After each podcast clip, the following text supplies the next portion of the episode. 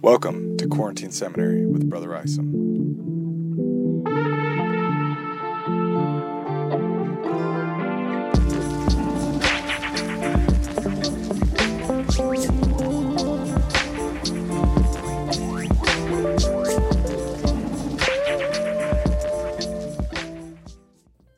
Hello, everyone. I know we are behind in Come Follow Me, and I promise I'll work to catch up. But before we get into the chapters of the book of Alma, I want to go out of order a little and do a special episode that has relevancy to current events. More specifically, I want to see what the Book of Mormon has to say about America's legacy of racial injustice, as well as this movement that we see right now to reform what's going on. Here's your heads up this is going to be a sober episode.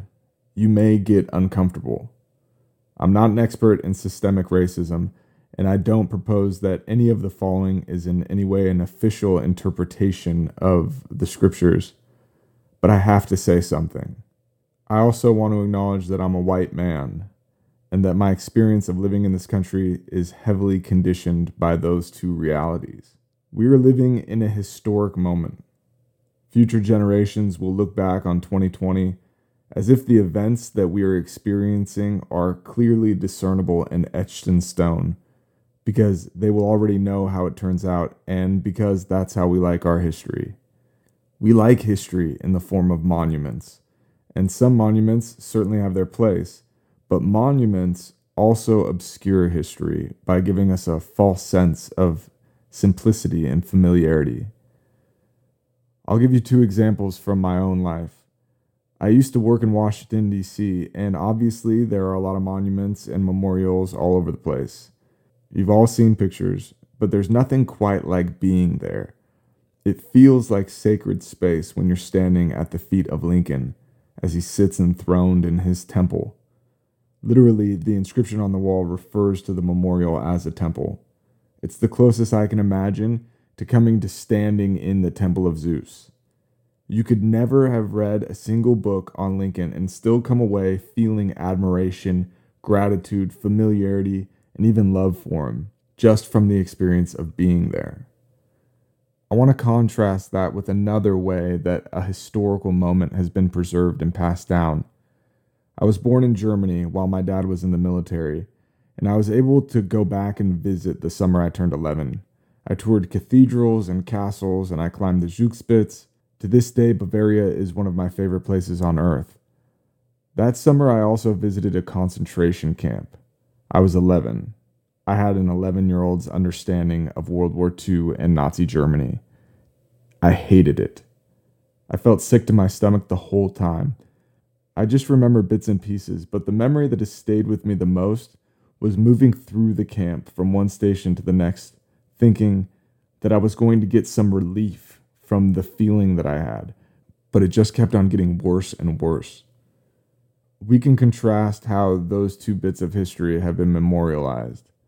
I love the Lincoln Memorial, but I think the concentration camp does a better job at putting context to a world changing event. Now, Germany could have done it differently. They could choose to present the Holocaust in other contexts. There were certainly stories that Germans told about themselves and about Jews, blacks, homosexuals, and political dissidents that got people to buy into the Nazi regime. That's context too. But the concentration camp put an event in the context of the lives of people, people who Jesus might call the least of these. I've studied World War II much more extensively since then, and I'm now fairly conversant in the economic, political, cultural, and religious factors that led to the rise of the Nazi regime. But no amount of sterilized data can whitewash the feeling I got at that camp when I was 11. There is no justification for what was done to our brothers and sisters. It was evil. So when future generations study 2020, how will it be presented? What will be the defining issues? What will be the context used to help people make meaning out of what is happening. I think we can all agree that if it were to get anywhere near to what the experience has been like, it would at the very least feel messy, confusing, and overwhelming. not so much a marble statue, but some way to put future feet in our present day shoes.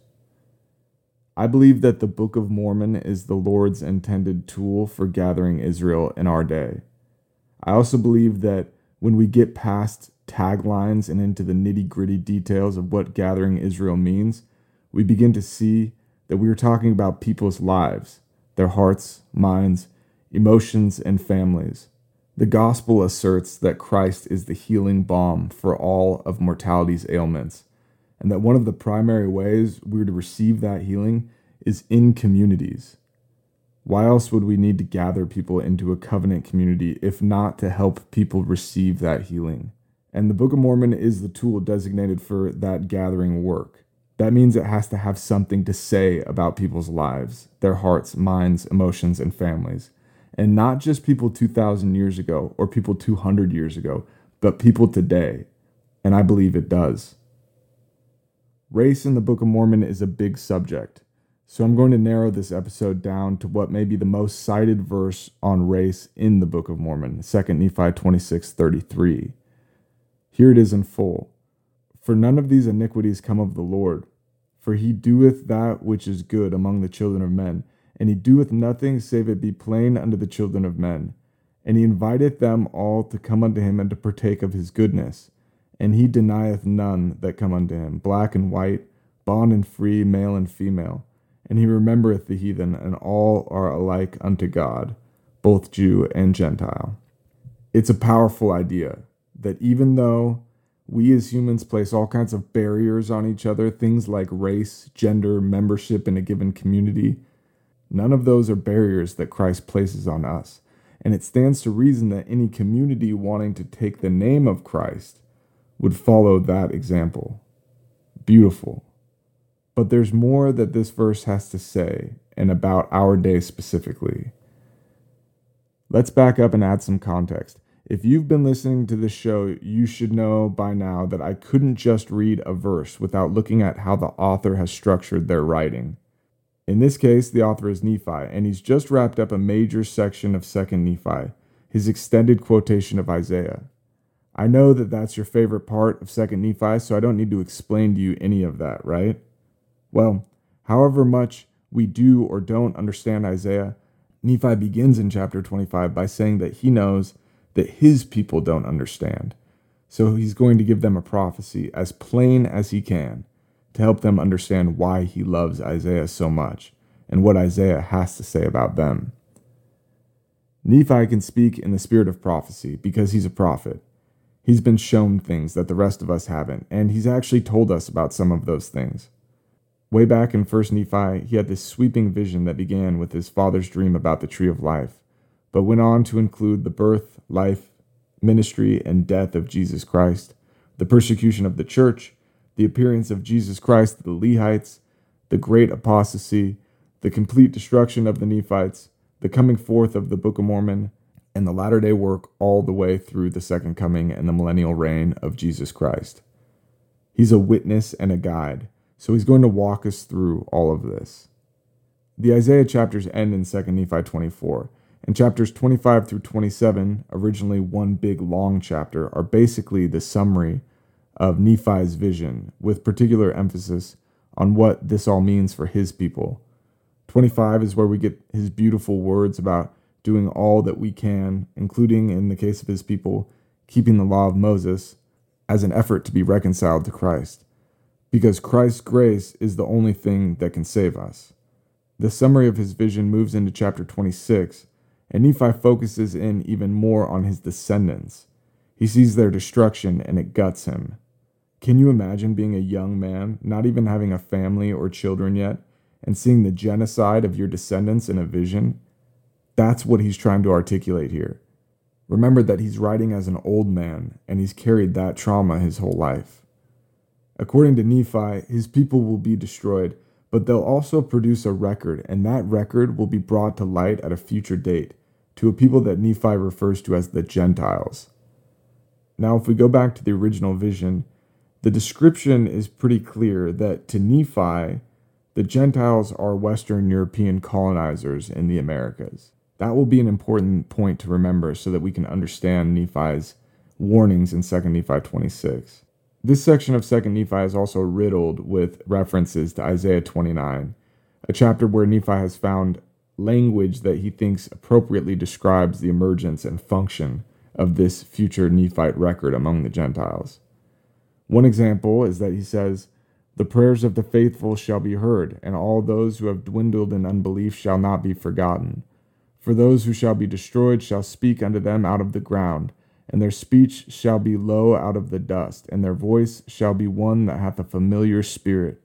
For the Lord God will give unto him power, that is, to the one who brings forth the record, that he may whisper concerning them, even as it were out of the ground, and their speech shall whisper out of the dust. So, this Nephite record that will one day emerge isn't passive. It's a voice of a people that has been destroyed and who are earnestly speaking out across generations. Let's step back for a moment and set aside what we know about the Book of Mormon. If a people, any people, has been completely destroyed and they are now speaking out, what do you think that people would consider the most important message to be? At least in part, it has to be don't do what we did. Don't be like us, or else you're going to suffer our fate. In fact, the Lord is explicit about that message throughout the book of Mosiah that surviving records like the Jaredite plates or the Book of Mormon are supposed to reveal the wickedness of the destroyed people. Is that how we normally read the Book of Mormon? I don't think so. I certainly wasn't taught to pay attention to the wickedness of the Nephites. The Lamanites were supposed to be the wicked ones, right? But it's the Nephites who were destroyed, and it's the descendants of the Lamanites who are supposed to be gathered in by the Book of Mormon. Maybe it's time for a new approach. So, what are the sins of the Nephites? We've talked about it in previous episodes. Nephites struggle with pride. In Benjamin's words, Nephites struggle seeing themselves as beggars. That's not a groundbreaking revelation. We talk about, quote, the pride cycle all the time. But when you say something so many times and so often, you stop being curious about it. So let me put that same phenomenon in a different way. The Nephites had a problem worshiping false gods. They worshiped the false god of wealth. They worshiped the false god of chosenness. They worshiped the false god of gender superiority. And most relevant to our discussion here, they worshiped the false god of skin color superiority, or to put it in a more familiar way, the false god of racism. Over and over again, Nephite authors describe the Lamanites as filthy, and often this description is connected with the color of their skin.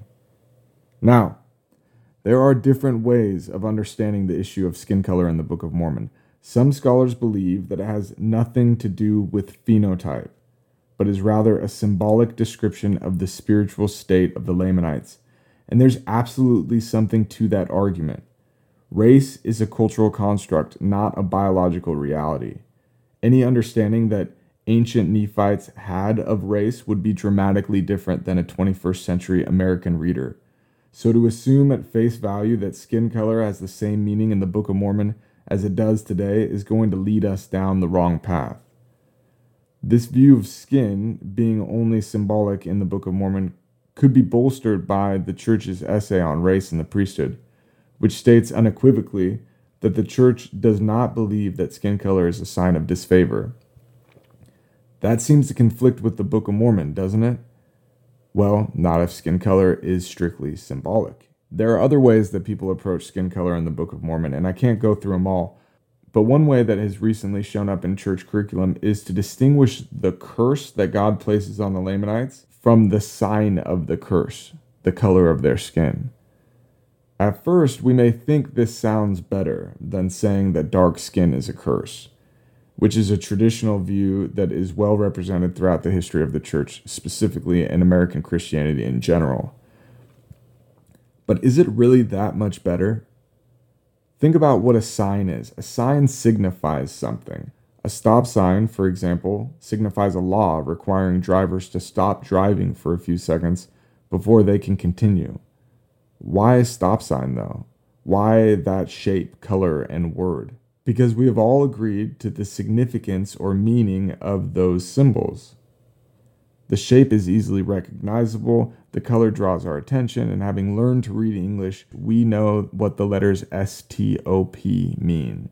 We are taught the meaning of this symbol from an early age. There's a general consensus that these are appropriate symbols, and so we stop at the sign. But why in the world would we think that dark skin is an appropriate sign for spiritual filthiness? It should be noted that when this interpretation of skin color made its way into the Come Follow Me curriculum for the Book of Mormon this year, the church very publicly issued a correction and reiterated our belief that skin color is not a sign of divine disfavor. We aren't going to settle the debate on whether skin in the Book of Mormon is strictly symbolic and in no way descriptive of phenotype, but I think it's safe to say that generations of readers have understood the description of skin color in the Book of Mormon to mean that the Nephites had lighter skin, even white skin, if you look at popular depictions, and the Lamanites had dark skin. So, Knowing that there are other ways to read the issue of skin color in the Book of Mormon, let's lean into the traditional understanding. What if, when the Book of Mormon says skin, it means that Nephites believed skin color was a sign of divine disfavor? What do we do then with the statement by the church? The reasonable conclusion is that the Nephites were wrong to associate skin color with the spiritual standing of an entire people. Remember, we're not just supposed to learn from their righteousness. Nephi prophesied, The prayers of the faithful shall be heard, and all those who have dwindled in unbelief shall not be forgotten. The Nephites are destroyed, and their record is crying out so that future people don't suffer the same fate. Back to 2 Nephi 26. Nephi has prophesied the destruction of his people and the emergence of the Book of Mormon, and now he's going to talk about the people who will receive that record. Starting in verse 20, Nephi writes, And the Gentiles are lifted up in the pride of their eyes, and have stumbled because of the greatness of their stumbling block, that they have built up many churches. Nevertheless, they put down the power and miracles of God, and preach unto themselves their own wisdom and their own learning that they may get gain and grind upon the face of the poor. And there are many churches built up which cause envyings and strifes and malice. Remember, Gentiles are the Western European colonizers of the Americas, and they have problems. Their stumbling block is in the pride of their eyes, and it's not a tiny thing. Nephi says that this issue of pride is massive. How does Nephi know this? He has seen it in a vision and we know enough about the history of colonization to guess at some of the things that might have caused him to say this. He says, There are many churches, so this is a religiously motivated effort. Weren't Spanish and Portuguese efforts to colonize tied up with religion and religious competition? What about British and French colonization? Nephi isn't speaking about this in hushed reverence, as we sometimes do about our ancestors coming to the New World. He says that these religious efforts will be filled with envying, strifes, and malice. He makes clear that these religious movements won't be about the power of God, but about getting gain and grinding upon the face of the poor. What could Nephi be describing? Knowing what we know about the history of the Americas, we can assume that he saw the genocide of indigenous peoples and the genocide of African people through slavery. Are there any clearer examples of a wealthy religious class of Western Europeans grinding upon the faces of the poor? I'm going to be transparent here. I know that discussing racism makes many members of the church uncomfortable, especially white members. This isn't unique to the church. White people in America are, on the whole, uncomfortable talking about race, even uncomfortable being referred to by their race. But we're going to keep going with this let's just entertain the possibility that thus far I've interpreted Nephi correctly. He may be referring to all kinds of things that he has seen in the future of the promised land, but let's just imagine that among those things he's referring to the animating doctrine that goes back to long before 1776, the doctrine of racial superiority and its effects in the West. With that in mind, this is what he says next. And there are also secret combinations, even as in times of old, according to the combinations of the devil, for he is the founder of all these things, yea, the founder of murder and works of darkness. If we're thinking about white superiority in the United States, what are the secret combinations? Nephi has a reference to times of old. Let's jump over to the book of Moses and try and figure out what he means. Moses 5 takes us back to the story of Cain and Abel. And this is what Cain says Truly I am the master of this great secret, that I may murder and get gain. That's the secret that launches the secret combinations. What are the systems and organizations throughout US history that have used murder, terror, and oppression to get gain? The genocide of indigenous human beings and slavery of African human beings has to be at the top of that list and clearly it didn't end with emancipation.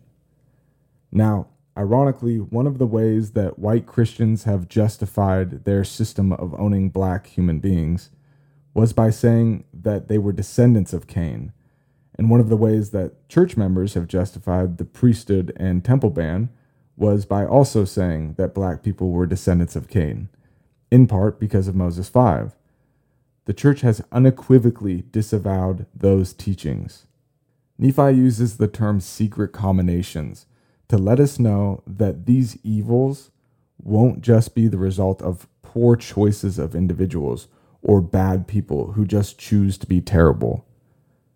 A combination is an understanding between more than one person, an organization, something bigger than an individual.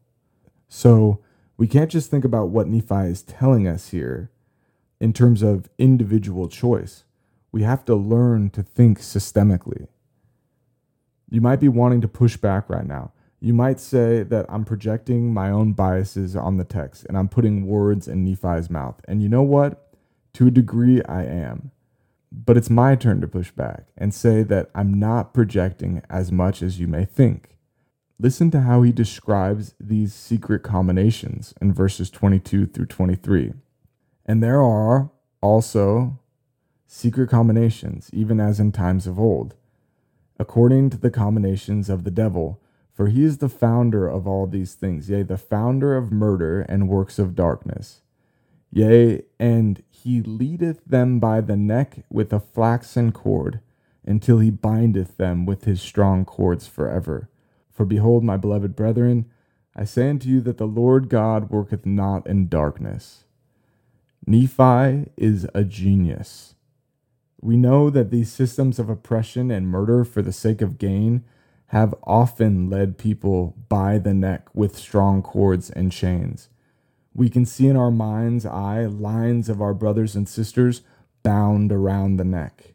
We can recall the illegal lynchings of black children of God. We can watch videos of George Floyd calling for his already deceased mother and telling the police officer kneeling on his neck that he can't breathe. In my reading, Nephi the prophet says that as often and as long as secret combinations use racial superiority to murder black and brown people for gain, as long as God's children are being bound around the neck, Satan will be wrapping the flaxen cord of white supremacy around the neck of those who believe in and participate in its systems until he bindeth them with his strong cords forever. That is the great stumbling block of the Gentiles, the pride of their eyes. At this very moment, hundreds of thousands of people are marching in the streets, and we may or may not understand what they are saying. Nobody, no matter the color of their skin, is at fault for how they were raised and acculturated, and those things impact how we understand the world and this moment. But we have come to the point in society where a significant number of our brothers and sisters are desperately trying to remind the rest of us that black lives, their lives, matter as much as all other human life. We ourselves may not understand how the criminal justice system and mass incarceration are examples of systemic racism, but our lack of understanding doesn't overrule the cry of God's children when they say that their life is as sacred as ours. Malcolm Gladwell, in his book David and Goliath, says legitimate authority requires three things. First, the people who are being asked to obey that authority have to feel like they have a voice, like they're being heard. Second, the law has to be predictable. There has to be reasonable expectation that the rules tomorrow are going to be roughly the same as the rules today. And third, the authority has to be fair. It can't treat one group differently from another. Your experience of the criminal justice system may align with these three rules, but millions of people are telling us that theirs do not. So, what's the answer? Nephi tells us that God doesn't work in darkness. He doesn't work according to our artificial boundaries. He says, Come unto me, all ye ends of the earth, buy milk and honey without money and without price. Behold, hath he commanded any that they should depart out of the synagogues or out of the houses of worship? Behold, I say unto you, Nay. Hath he commanded any that they should not partake of his salvation? Behold, I say unto you, Nay. But he hath given it free for all men. And he hath commanded his people that they should persuade all men to repentance. Behold, hath the Lord commanded any that they should not partake of his goodness? Behold, I say unto you, Nay, but all are privileged, the one like unto the other, and none are forbidden. This week, President Nelson called on all who ascribe to racism to repent. Every single one of us should be responding to that call, and not just as individuals, but through reforming our combinations that are so secret that we may not even be aware of how they function in our lives. Nephi wants us to be wiser than that. He warned us of combinations, organizations, and systems, all founded on the principle of utilizing murder to get gain. We need to become aware, and we need to get to work changing the legacy of racial injustice in the United States. If we bear the name of the Lord, our job is to clear the path for people to come to partake of His goodness. All obstacles, whether that means things pertaining to addiction or chastity or basic human trials like hunger, poverty, disease, lack of access to quality education, or police brutality, become our responsibility. We are charged with creating a world where people feel unrestrained to partake of His goodness. Do our congregations look like our communities? If not, are there obstacles, whether internal or external, that we need to get to work clearing out of the way? And this is not to increase membership in our organization versus others, but we have to work because we are witnesses of the goodness of God, the love of God, and we believe that true healing is found in gathered Israel and the Messiah. Nephi warns us, maybe especially members of the church. He commanded that there shall be no priestcrafts. For behold, priestcraft are that men preach and set themselves up for a light unto the world, that they may get gain and praise of the world, but they seek not the welfare of Zion. Religion, the gospel, the word of God, is not to be used as a prop for gain, publicity, or votes. Wherefore, he says, the Lord God hath given a commandment that all men should have charity, and charity is love. And except they should have charity, they were nothing. Wherefore, if they should have charity, they would not suffer the laborer in Zion to perish. But the laborer in Zion shall labor for Zion, for if they labor for money, they shall perish. Is Zion our vision? One heart and one mind dwelling in righteousness, with no poor among us. How expansive is that vision?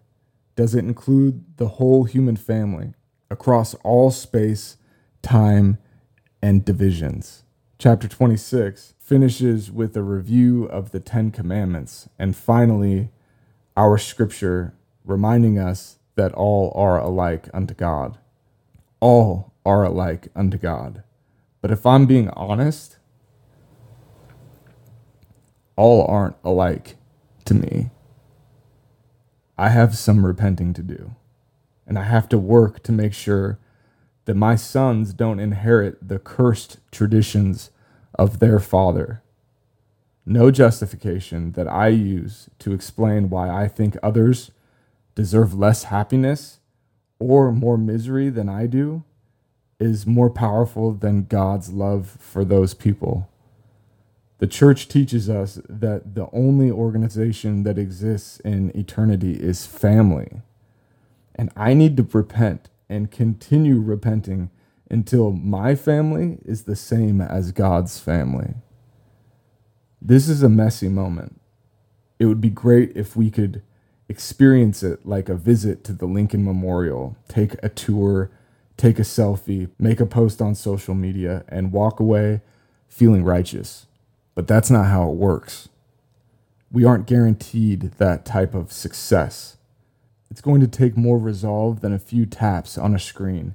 And if we don't heed Nephi's warning about the false gods of racism and answer President Nelson's call to repent, me and everyone else, but especially me, then we'll just go back to our lives until another child of God cries out that they can't breathe. The Book of Mormon has something to say about this moment. I pray to God that we listen to the Nephite voices crying out, pleading with us to not just see their righteousness, but their wickedness as well. And maybe in the process of opening our ears to their cries and to the cries of our brothers and sisters, we can develop eyes to see our own wickedness and repent. Black Lives Matter. Quarantine Seminary is an independent podcast unaffiliated with the Church of Jesus Christ of Latter day Saints. None of the views expressed here represent the official teaching or position of the Church of Jesus Christ of Latter day Saints. Our music today, as always, was provided by Dallin Isom. Be sure to check out his stuff at SoundCloud.com. Be sure to subscribe to stay up to date on new content. Until next time, I'm your host, Mason Isom.